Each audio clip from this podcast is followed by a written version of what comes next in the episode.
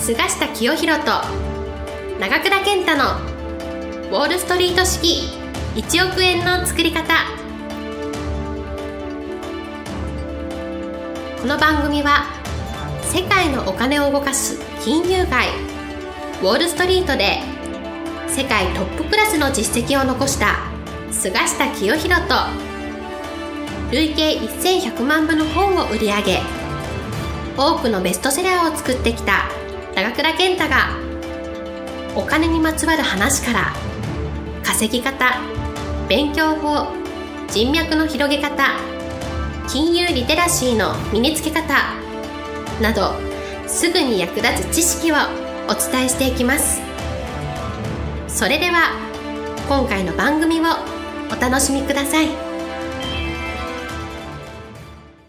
菅先生、えーはい、今回ですね講談社さんから絶対お金持ちになるという。で死ぬ大金持ち。大金持ちすみません、はい、絶対大金持ちになるって本ですね、はい、死ぬまで働かされる人生からの脱出法という本が、はい、えー、出されたということなんですけどこの本のは出されたこう経緯というのはどういったものになるでしょうか、まあ、あの一番のその本を出した理由はですね、はい、えー、まあ、あの多くの方はすでにご存知のようにですね、はい、えー、日本経済はバブル崩壊後、はい、失われた20年、はい。えー、今その延長線上、は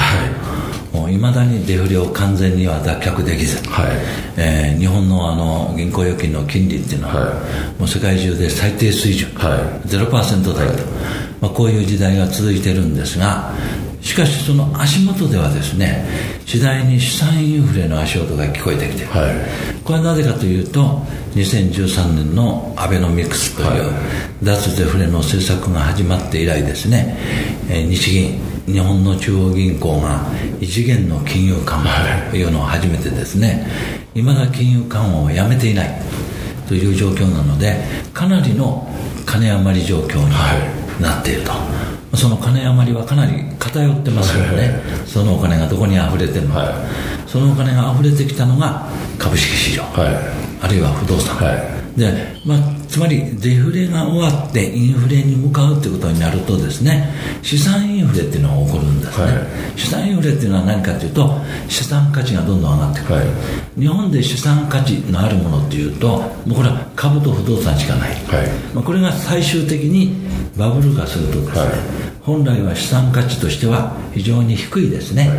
例えばゴルフの会。員、えー、美術品とか。そんなものまで上がってくると、まあ、そういうふうになるとちょっとバブルなんですが、はい、えー、インフレに向かう地点でですね株価や土地の価格が上がるのは極めて正常な動きでですね、はい、今資産インフレに向かいつつあると、はい、なので2013年に日経平均株価が8000円台で、はい、今もう2万円台を超えているという状況になってるんですね、こういう時代になるとですねいつまでもデフレマインドでいるとですね、大変貧乏になっちゃうんですね、デフレの時代はこの現金をしっかり持っててそしてこのつつましい生活をやってればですね、生活できたと、つまりこの物価が上がらない、はい、そういう状況ですから。しかし資産インフレが始まるとですね最終的には物価も上がる、はい、つまり生活のレベルが上がってくるわけです、はい、デフレっていうのは生活のレベルがどんどん下がっちゃうんです。ね、はい。ね、もうみんなこの貧しいことに慣れっこになる、っていうのがデフレなんですよ、インフレになるとどんどん世の中の人が豊かになろうと、こういうまあ、時代になるので、まあ、すでにそういう脱デフレ資産インフレの足音が聞こえてくる段階ですので、まあ、そうなるとですね、えー、ただこの月給賃金をもらっているだけでは、はい、ここから先どんどん貧乏になる、はい、そうですねそれで死ぬまで働かされる人生とい。うものを多くの人が選択するようなことになっちゃう、はい、だからこのこの本のタイトルはですね、はい、絶対大金持ちになるというタイトルなんですが、副題はですね、はい、死ぬまで働かされる人生からの脱出と、まあ、この副題の方を本当は本の題名にしようかなとそうですね。思ったぐらいなんですが、まあ、ちょっと刺激がきつすぎるんじゃないかということで、えー、絶対大金持ちになるという本にしたんですが、うん、この意味は来たる資産インフレの時代に去られて、はい、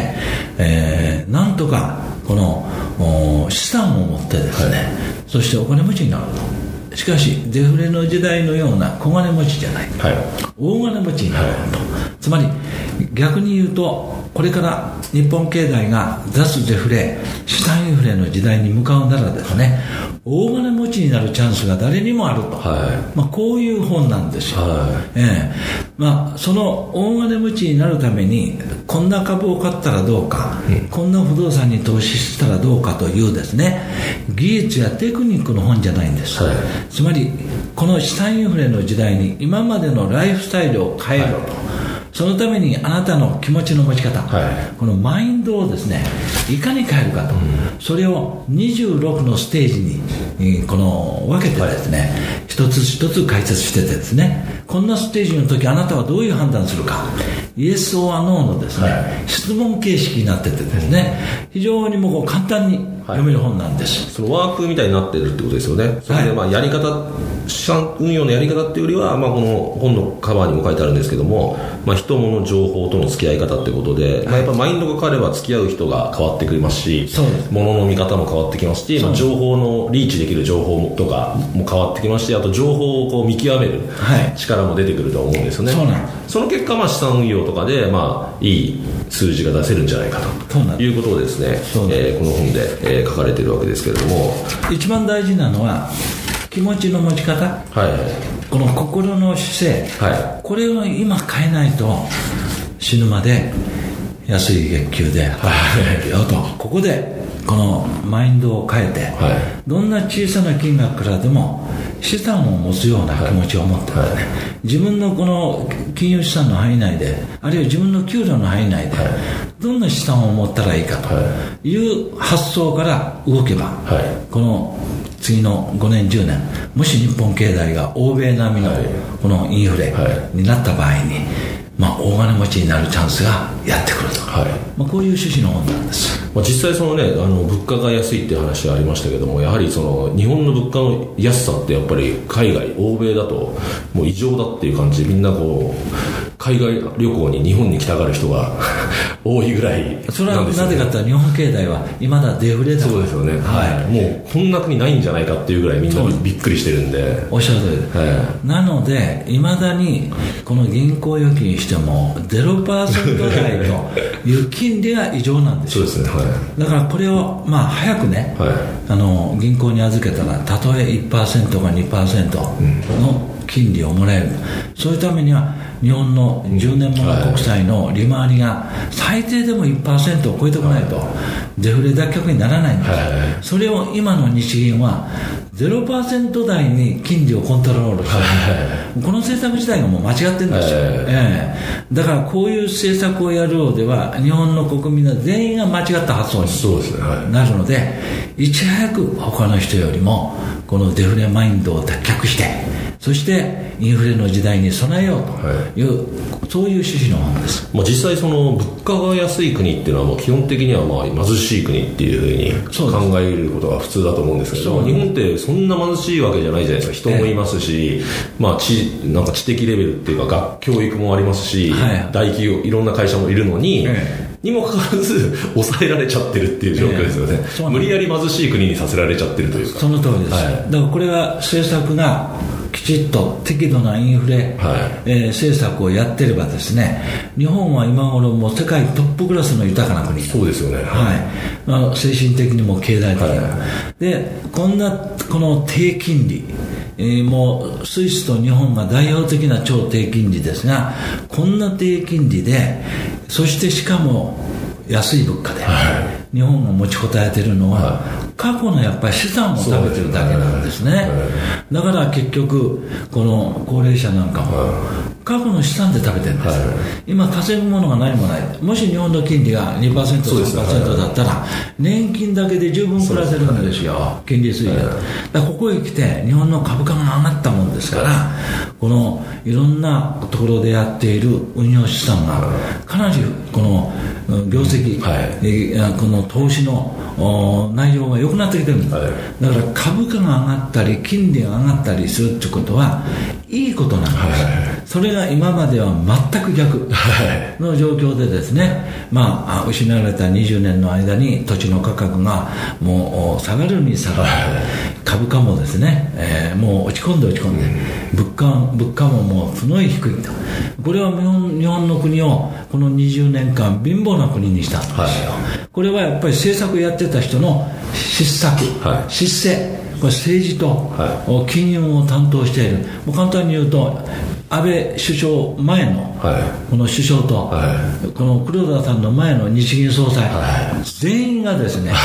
このデフレ、日本を貧乏大国にした責任者ですね。はい。ということですね、まあ、今はそういう状況なんですけれども、はい、今後はまあ今、資産インフレとなりつつあって、まあ、状況が変わる可能性があると、ね、その時に備えて、えー、こ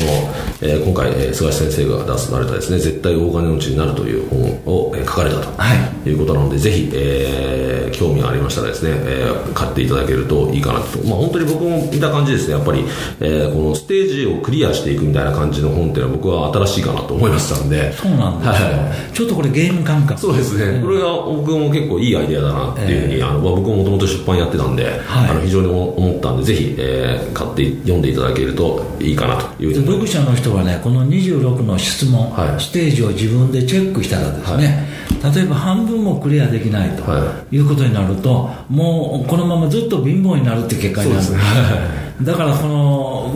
合格率を70%、80%ね、はい、26のステップを正解できるようなマインドを変えていくとですね、はい、いよいよこのこの資産インフレ時代にチャンスをつかむこの姿勢、まあ、精神的なあ気持ちそういうものに変化できるということなんですね、はい、ゲーム感覚でこれ、えー、読めますのでぜひお読みになっていただければと思います、はい、ということでですね、今日は、えー、菅下先生に、えー、絶対お金持ちになるその最新刊についてお伺いしました。ありがとうございました。ありがとうございました。本日の番組はいかがでしたか？この番組は毎週お送りしております。次回も楽しみにお待ちください。